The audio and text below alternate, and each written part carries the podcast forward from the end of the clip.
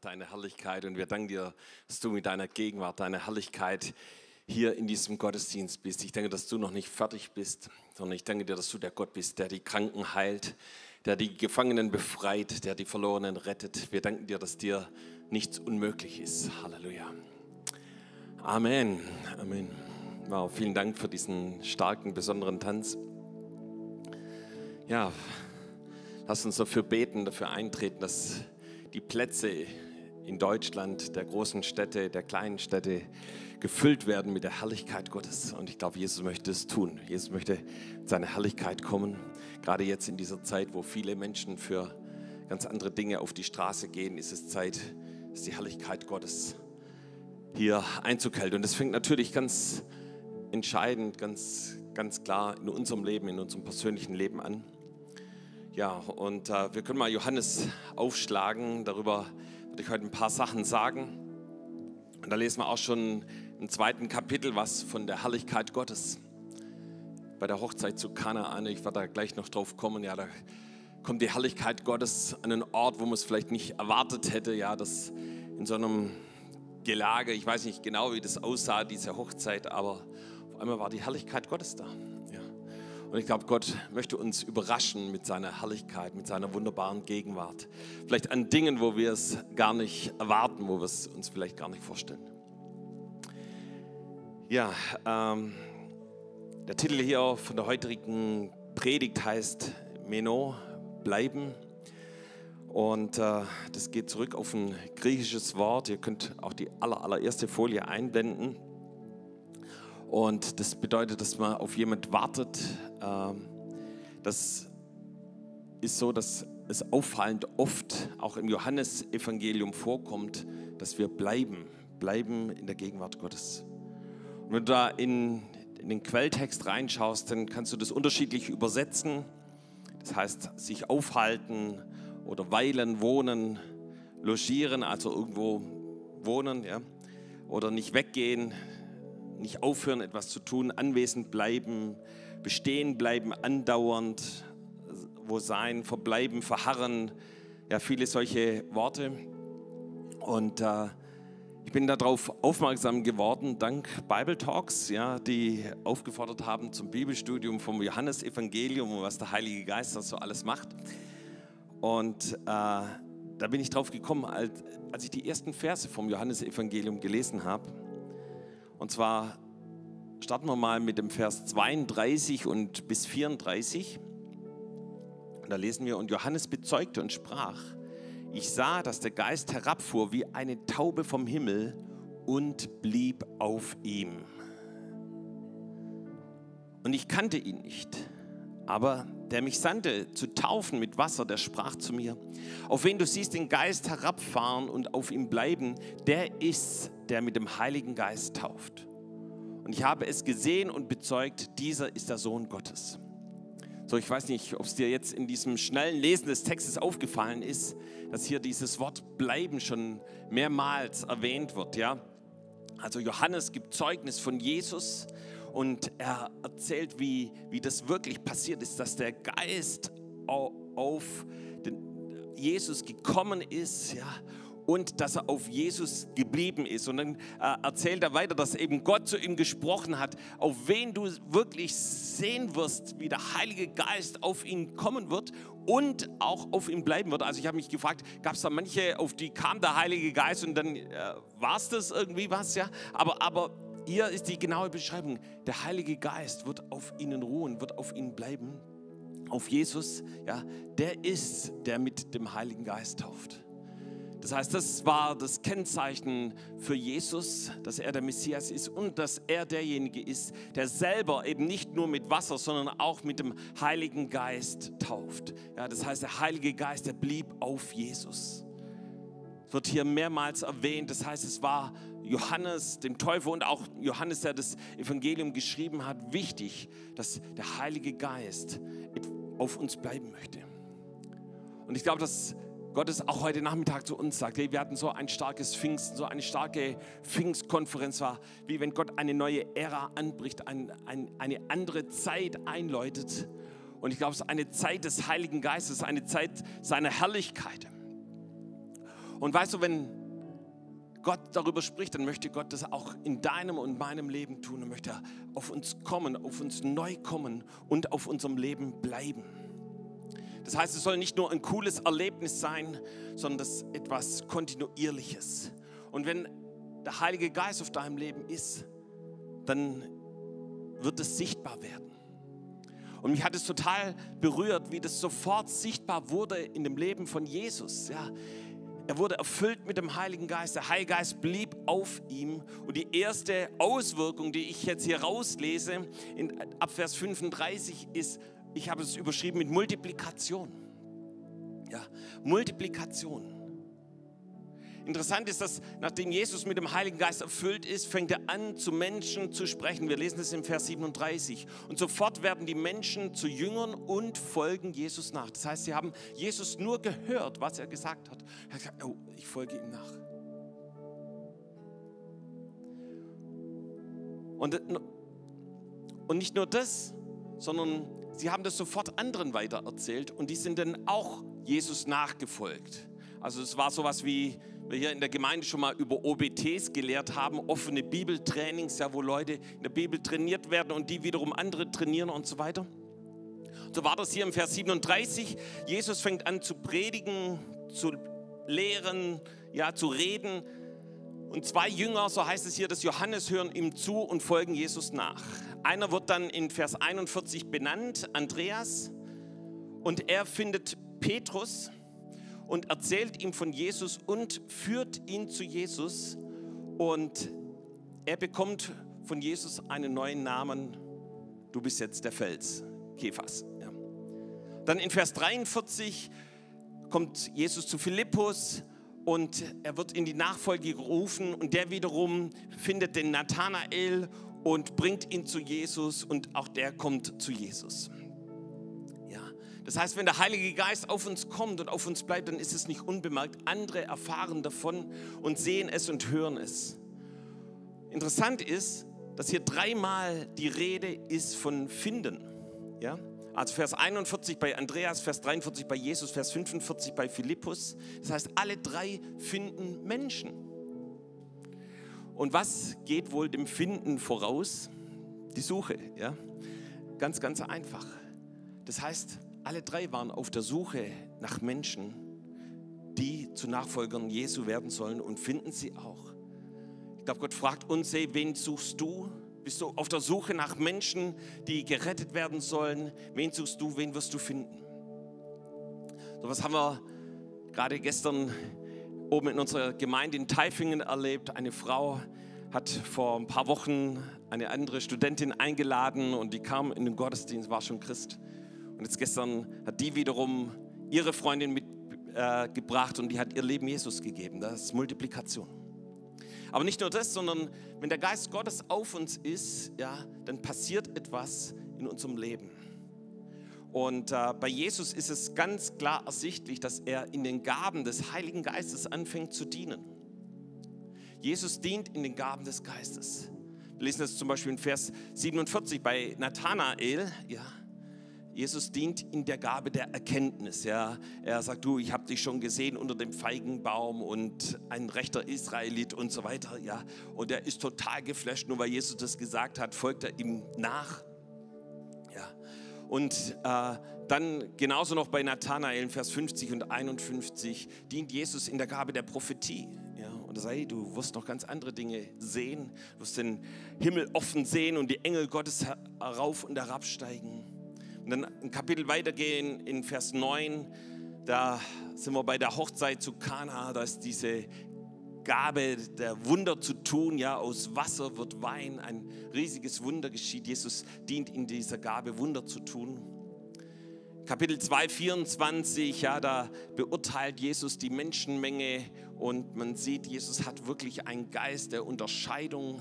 Er weiß, was wirklich in den Herzen des einzelnen Menschen ist. Er dient in der Gabe der Unterscheidung. Kapitel 3, Vers 3, da kommt der Nikodemus, da dient er in der Gabe der Weisheit und sagt ihm, lieber Nikodemus, du musst von neuem geboren werden. Ja, so könnte man weitergehen. Kapitel 4 äh, mit der Frau am Brunnen wieder Worte der Erkenntnis. Dann darauf folgend im Vers 50 eben die Heilung des Sohnes, eben die Gabe des Glaubens, die Gabe der Heilung und so geht es im Kapitel 5 weiter mit Heilung. Also das heißt, du siehst, Jesus dient sofort in den Gaben des Geistes. Ja, zwei Gaben der insgesamt neun Gaben habe ich nicht gefunden. Du kannst mal selber nachstudieren, welche die sind. Aber ansonsten dient Jesus in den Gaben des Heiligen Geistes. Ja. Und da ist Heilung, da ist Glaube, da ist Erkenntnis, da ist Prophetie.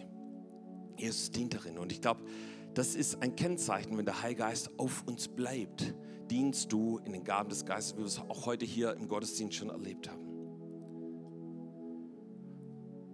Und diese Verheißung, dass der Heilige Geist auf uns bleibt, die gilt auch ganz konkret für uns. Also es ist nicht nur ein Privileg für Jesus gewesen, sondern in Johannes 14, in Vers 16 und 17 lesen wir, dass das direkt auch mit uns zu tun hat. Und da sagt Jesus, und ich will den Vater bitten, und er wird euch einen anderen Tröster geben, dass er bei euch sei in Ewigkeit.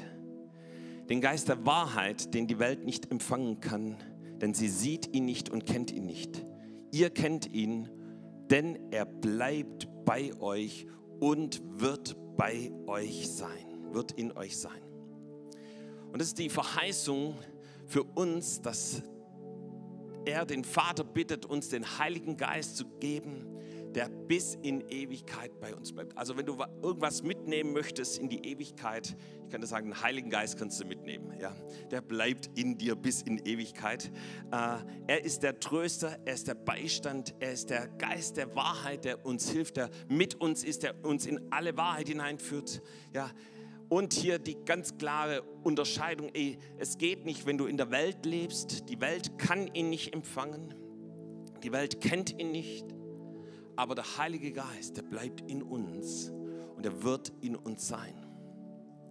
Und, äh, und das ist das, was Gott möchte, dass du mit dem Heiligen Geist unterwegs bist. Und ich glaube, dann werden die gleichen Dinge möglich, die auch bei Jesus möglich gewesen sind. Ja, wenn wir das Johannesevangelium anschauen, dann spricht er nicht nur davon, dass der Heilige Geist in uns beständig bleibt, sondern er geht an vielen Stellen auch darüber ein, dass das Wort Gottes in uns bleibt. Und es gab Leute, mit denen Jesus zu tun hatten, in denen das Wort Gottes eben nicht wohnte. Von denen lesen wir zum Beispiel Johannes 5, Vers 38. Und sein Wort habt ihr nicht in euch wohnen, denn ihr glaubt dem nicht, der es gesandt hat. Also da gab es wohl Menschen, zu denen hat Jesus geredet. Die haben das Wort Gottes gehört, aber es, es wohnte nicht, es blieb nicht in ihnen. Ja. Aber Gott möchte, dass wir das Wort Gottes aufnehmen und dass das Wort Gottes in uns lebt. Und ich möchte dich fragen, hey, wo wohnt die Bibel bei dir zu Hause? Ist sie auf deinem Regal, in deiner Handtasche, eingestaubt auf dem Nachttisch? Oder bist du jemand, der das Wort Gottes liest? Studierst du das Wort Gottes? Arbeitest du mit dem Wort Gottes? Und leider gibt es immer wieder Christen, die mit dem Wort Gottes auf Diät sind. Und äh, da gibt es vielleicht ein Wort des Tages, aber irgendwie nicht mehr. Aber ich glaube, Gott möchte, dass wir uns immer wieder diese Zeit nehmen, jeden Tag und eintauchen in das Wort Gottes. Ich bin so dankbar, dass ich hier in der Gemeinde gelehrt wurde, einzutauchen in das Wort Gottes, das Wort Gottes täglich zu lesen, mich davon zu ernähren, das Wort Gottes in mir zu haben. Und Jesus lehrt darüber, dass das Wort Gottes bleibend in uns wohnen soll. Johannes 8, Vers 31 und 32. Da heißt es, da sprach nun Jesus zu den Juden, die an ihn glaubten, wenn ihr bleiben werdet in meinem Wort, so seid ihr wahrhaftig meine Jünger und werdet die Wahrheit erkennen und die Wahrheit, die wird euch frei machen.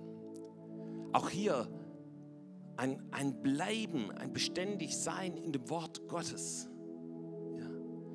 Und du kannst es hier übersetzen mit nicht weggehen, nicht aufhören, anwesend bleiben, bestehen bleiben. Und wir sehen in diesen zwei Versen, dass nur die, die im Wort Gottes bleiben, die sind wirkliche Jünger Jesu. Nichts anderes befähigt uns dazu. Nachfolge und das Wort Gottes zu studieren, die gehören zusammen. Und es führt dazu, die Wahrheit zu erkennen. Ja? Nicht auf Lüge, auf Täuschung einsteigen zu müssen. Jesus zu erkennen und was in unserem Herzen ist, genauso auch zu erkennen, Und das macht uns wirklich frei. Und das war ein Thema mit dem Wort Gottes, was Johannes hier im Johannesevangelium des Öfteren aufgegriffen hat. Und ich möchte dazu noch mal eine Bibelstelle lesen, weil ich glaube, dass Gott richtig zu uns reden möchte und sagt, hey, das ist absolut wichtig. Und zwar in Johannes 15, die Verse 4 bis 11. Da heißt es wieder, bleibt in mir und ich in euch. Wie die Rebe keine Frucht bringen kann aus sich selbst, wenn sie nicht am Weinstock bleibt, so auch ihr nicht, wenn ihr nicht in mir bleibt. Ich bin der Weinstock und ihr seid die Reben. Wer in mir bleibt und ich in ihm, der bringt viel Frucht, denn ohne mich könnt ihr nichts tun. Wer nicht in mir bleibt, der wird weggeworfen wie eine Rebe und verdorrt. Und man sammelt sie und wirft sie ins Feuer und sie müssen brennen. Wenn ihr in mir bleibt und meine Worte in euch bleiben, werdet ihr bitten, was ihr wollt und es wird euch widerfahren. Darin wird mein Vater verherrlicht, dass ihr viel Frucht bringt und werdet meine Jünger. Dann geht es weiter, wie mich mein Vater liebt, so liebe ich auch euch. Bleibt in meiner Liebe. Wenn ihr meine Gebote haltet, so bleibt ihr in meiner Liebe, wie ich meines Vaters Gebote halte und bleibe in seiner Liebe. Das sage ich euch, damit meine Freude in euch bleibe und eure Freude vollkommen werde. So, Jesus sagt hier, dass wir in dem Wort Gottes bleiben sollen. Ja, das, er vergleicht es mir mit dem Weinstock und der Rebe, die an, angeschlossen ist, angedockt ist, sich davon ernährt. Und als ich in der Vorbereitung war, habe ich mich an viele Erweckungsprediger erinnert, die wirklich mit dem Wort Gottes gelebt haben. Ja, Smith Wigglesworth und viele andere. Und dann habe ich mich an einen Film erinnert, den ich vor kurzem gesehen habe. Und da ging es um einen Mann, der aufgrund seines Glaubens den Dienst an der Waffe im amerikanischen Militär verweigerte. Er wollte dienen, er wollte als Sanitäter dienen, aber er hat gesagt, ich macht es nur ohne Waffe. Und er hat da viele, viele Schwierigkeiten äh, erlebt. Aber dann ist er mit seiner Truppe in den Krieg gezogen. Und äh, in dem Film sah man ihn ständig immer wieder mit seiner Bibel und man sah ihn immer wieder, wie er die Bibel las. Das heißt, er war wie gefüllt mit dem Wort Gottes. Und dann kam sie in eine ganz krasse Kriegshandlung und sie wurden zurückgedrängt und hatten viele Verwundete, viele wurden angeschossen. Sie mussten eine riesige Klippe hinuntersteigen und viele sind schon vor ihm runtergestiegen. War eigentlich auch kurz davor, auch eben zu fliehen runterzusteigen. Und er betete, sagt, Gott, was soll ich jetzt tun? Und dann war nichts und dann betete er nochmal, Gott, was, was soll ich jetzt tun? Und plötzlich hörte er den Schrei eines verwundeten Soldaten. Und er ging zurück und brachte ihn an diese Klippe und seilte ihn ab und dann den nächsten und den nächsten. Und so, glaube über 70 Soldaten hat er da gerettet, auch feindliche Soldaten. Und, äh, und ich glaube, dass er die Stimme Gottes gehört hat, weil er mit dem Wort Gottes verbunden war. Dass er das Wort Gottes gehört hat und das Reden Gottes wahrgenommen hat, weil er in ihm war, in ihm geblieben ist. Und das hat ihn auch befähigt, dieses, diesen Schrei der Verlorenen zu hören, diesen Schrei der Verletzten. Und ich glaube, dass es manche Menschen gibt um uns herum, in unserem Umfeld, die zu Gott schreien. Und die Frage ist, ey, sind wir so viel abgelenkt mit allen möglichen Dingen oder hörst du den Schrei der Verlorenen? Und das Dritte, was in uns bleibt, von dem Johannes schreibt, ist die Salbung. Ja. Die Salbung und die Kraft des Heiligen Geistes. In 1. Johannes 2, Vers 24 bis 28 lesen wir davon. Was ihr gehört habt von Anfang an, das bleibe in euch. Wenn in euch bleibt, was ihr von Anfang an gehört habt, so werdet ihr auch im Sohn und im Vater bleiben. Und das ist die Verheißung, die er uns verheißen hat, das ewige Leben. Dies habe ich euch geschrieben von denen, die euch verführen. Und die Salbung, die ihr von ihm empfangen habt, bleibt in euch. Und ihr habt nicht nötig, dass euch jemand lehrt, sondern wie euch seine Salbung alles lehrt, so ist es wahr und ist keine Lüge. Und wie sie euch gelehrt hat, so bleibt in ihm.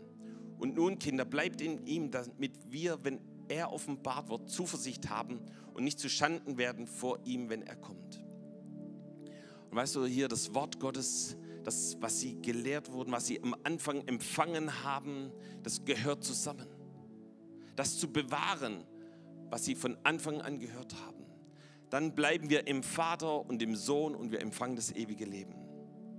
Aber Johannes warnt hier ausdrücklich vor den Verführern, die das Evangelium verfälschen. Er sagt, ey, bleibt in der Salbung des Heiligen Geistes. Es ist etwas Beständiges.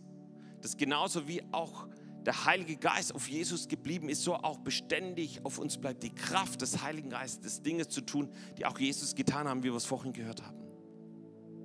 Und weißt du, diese Salbung gibt uns Unterscheidung zwischen Lüge und Wahrheit, was in der Endzeit absolut wichtig ist. Und hier ist die Rede davon, dass wir es nicht nötig haben, dass uns jemand von den Verführern belehrt und dass der Heilige Geist uns Unterscheidung gibt. Das heißt, was das Wort Gottes hier sagt, ist, er sagt es nicht, was das, dass wir keine Lehre brauchen, sondern dass wir von denen, von den Menschen, die verführen wollen, nicht gelehrt werden sollen. Und dass die Salbung und die Kraft des Heiligen Geistes uns davor bewahrt. Und ganz klar dann eben, wenn wir in Jesus und in dem Heiligen Geist bleiben. Und er sagt, bleib in dem, was du von Anfang an gehört hast. Und ich habe mich gefragt, hey, was, was, was habe ich von Anfang, wenn das Johannes zu mir schreiben würde, ja, wir dürfen ja die Bibel so persönlich auch nehmen, übertragen. Hey, was haben wir von Anfang an gehört? Was hast du, der du vielleicht schon länger Christ bist, von Anfang an gehört? Das Erste, was wir von Anfang an gehört haben, ist das Kreuz Jesu so gefreut, dass bei dem Tanz hier das Kreuz in dem Mittelpunkt stand. Und ich möchte dich fragen, ist das Kreuz im Mittelpunkt deines Lebens?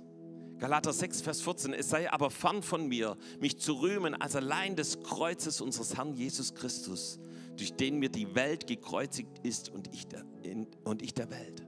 Da schreibt Paulus, hey, das Kreuz ist das Mittelpunkt. Oder in 1. Korinther 1, Vers 18 sagt er, denn das Wort vom Kreuz ist eine Torheit denen, die verloren werden. Uns aber, die wir selig werden, ist es eine Gotteskraft. Das heißt, das Wort Gottes ist Kraft, da steckt Kraft dahinter. Und weißt du, ich habe mal nachgeschaut, wann Paulus das geschrieben hat. Und in, in der Einführung heißt es, das war 55 nach Christi, also nach Christi Geburt. Und wenn man dann ein bisschen rechnet, ja, kommt man so auf 22 Jahre nach der Kreuzigung und Auferstehung Jesu. Und eben kurz nach dieser Kreuzigung, und Auferstehung hat sich ja Paulus bekehrt. Dann war er 14 Jahre in Tarsus, dann in Antiochia und anschließend auf Reisen. Das heißt so ganz grob über 20 Jahre war Paulus schon Christ. Ja. Nicht ganz so lange wie Bärbel, aber doch auch schon ein paar Jahre. Ja. Und er erzählt von der Kraft des Kreuzes. Er geht in eine Stadt Korinth und er predigt einfach den Gekreuzigten. Er sagt, das ist die Lösung. Und kennst du die Kraft des Kreuzes? Weißt du, was Jesus für dich am Kreuz vollbracht hat? Hast du das schon empfangen? Das war etwas, was mich in meinem, zu Anfang meines Christseins zutiefst bewegt hat und bis heute noch bewegt oftmals, wenn ich im Glaubensaufbauwochenende darüber lehre oder vor kurzem habe ich es online jemand darüber gelehrt, über die Kraft des Kreuzes. Und ich fing an zu weinen, weil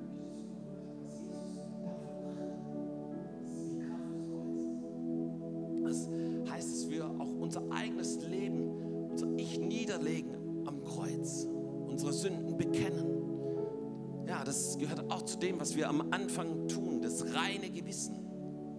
1. Timotheus 1, Vers 19 schreibt Paulus darüber, und den Glauben und ein gutes Gewissen hast, das haben einige von sich gestoßen und am Glauben Schiffbruch erlitten. Wir lehren jedes Glaubensaufbauwochenende darüber, über das Gute, über das reine Gewissen, ja, dass wir mit Gott in Ordnung sind und auch genauso mit Menschen.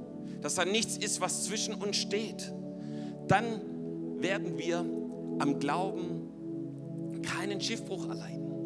Es gibt jemand in der Bibel, der Schiffbruch erlitten hat, zum Beispiel Jona.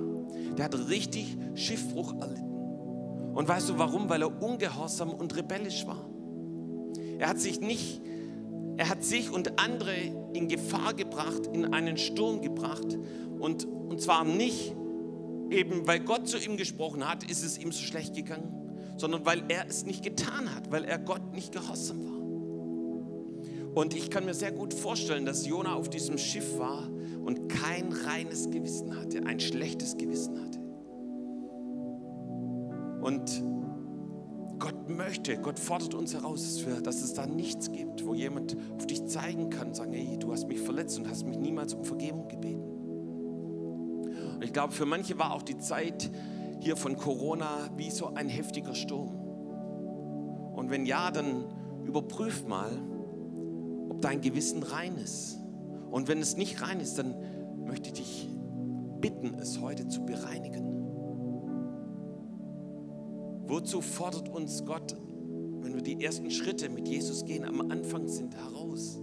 Gemeinschaft untereinander zu haben. Ja, 1. Johannes 1, Vers 7, wenn wir aber im Licht wandeln, wie er im Licht ist, so haben wir Gemeinschaft untereinander und das Blut Jesu, seines Sohnes, macht uns rein von aller Sünde. Das Leben im Licht, in Transparenz, ja, dass ich sage, was wirklich mit mir los ist. Und das wunderbare Ergebnis ist Gemeinschaft. Ja, und ich glaube, das genießen wir alle, auch die Gemeinschaft jetzt hier in dem Gottesdienst, ja, auch wenn wir an manchen Stellen noch ein bisschen weit auseinander sitzen, aber wir sind zusammen. Und ich möchte ja drei Gemeinschaftskiller hier mal vorstellen. Und drei Gemeinschaftskiller sind Minderwertigkeit, Selbstmitleid und das Ganze gekoppelt mit Menschenfurcht. Und ihr Lieben, das kann ich aus eigener Erfahrung sagen. Das war mein Leben. Minderwertig, selbstmitleidig und gekoppelt noch mit Menschenfurcht. Ich war so isoliert, so kontaktscheu und voller Angst. Und eben wenn es irgendwo in der Gemeinde Gemeinschaftsteil, Fellowship gab, alle voller Freude zusammenstanden und erzählten, war ich irgendwo am Rand allein, ohne dass ich irgendjemand zum Reden hatte. Und ich kann mich an viele Situationen erinnern, wo ich dann mit dem Auto nach Hause gefahren bin und zu Gott schrie, Jesus, hol mich raus aus diesem Gefängnis der Isolation, der Beziehungsunfähigkeit und der Angst. Und ich habe wirklich zu Gott geschrien. War super, dass ich da im Auto war und hat es niemand anders gehört, aber ich habe zu Gott geschrien. Weil ich so drunter gelitten habe. Und es waren nicht die anderen, die nichts mit mir zu tun haben wollten, sondern es war mein Gefängnis. Es war meine Minderwertigkeit. Es war mein Stolz, mein Selbstmitleid, meine Menschenfurcht. Und erst als ich darüber Buße getan habe, gesagt Jesus, tut mir leid, wo ich anders über mich denke, als es dein Wort über mich sagt. Jesus, tut mir leid, wo ich mich selber bemitleide und keinen Grund dazu habe. Jesus, tut mir leid, wo ich Angst habe vor Menschen, obwohl es keinen Grund dazu gibt. Und ich habe Buße getan. Und Jesus hat gesagt, und Guido, jetzt geh einen neuen Weg, ja. Und dann hieß es, auf Menschen zuzugehen ein, und das zu durchbrechen. Es ist passiert. Was war noch am Anfang? Leben in versöhnten Beziehungen. Ja. Hey, dass wir wirklich in versöhnten Beziehungen leben. Ja. In Hebräer lesen wir davor, wenn, davon in Kapitel 12, wenn wir das nicht tun, dass wie eine bittere Wurzel in uns aufwächst und Unfrieden anrichte und viele durch sie unrein werden. Hey, Gott möchte, dass wir Frieden haben mit jedermann. Das heißt, Gott schließt diejenigen nicht aus, mit denen du nicht kannst. Gott sagt hier, jagt der Heiligung nach. Ja. Das heißt, dass wir unser Leben wirklich mit Gott in Ordnung bringen. Und Erinnere dich doch daran, wie war das, wo du das das erste Mal getan hast? Welche Freude, welche Begeisterung. Wie hast du den Heiligen Geist erlebt und er kam auf dich? Und ich glaube, das sollte nicht eine Anfangserinnerung sein, sondern es sollte ein Leben in einer beständigen Fülle des Heiligen Geistes sein. Es geht weiter, dass wir verwurzelt sind in der Gemeinde. Ja, Kolosser 2, Vers 7. Und weißt du, was Gott hervorbringen will in all dem, ist bleibende Frucht. Ja. So in Johannes 15, Vers 16 heißt, er möchte, dass wir Frucht bringen und diese Frucht bleibt. Und dann sind wir wieder am Anfang, dann fängt Multiplikation an und Gott möchte, dass wir andere Menschen genauso auch eben zum Glauben bringen. Halleluja. Komm, lass uns mal gemeinsam aufstehen und wollen dann noch zusammen beten.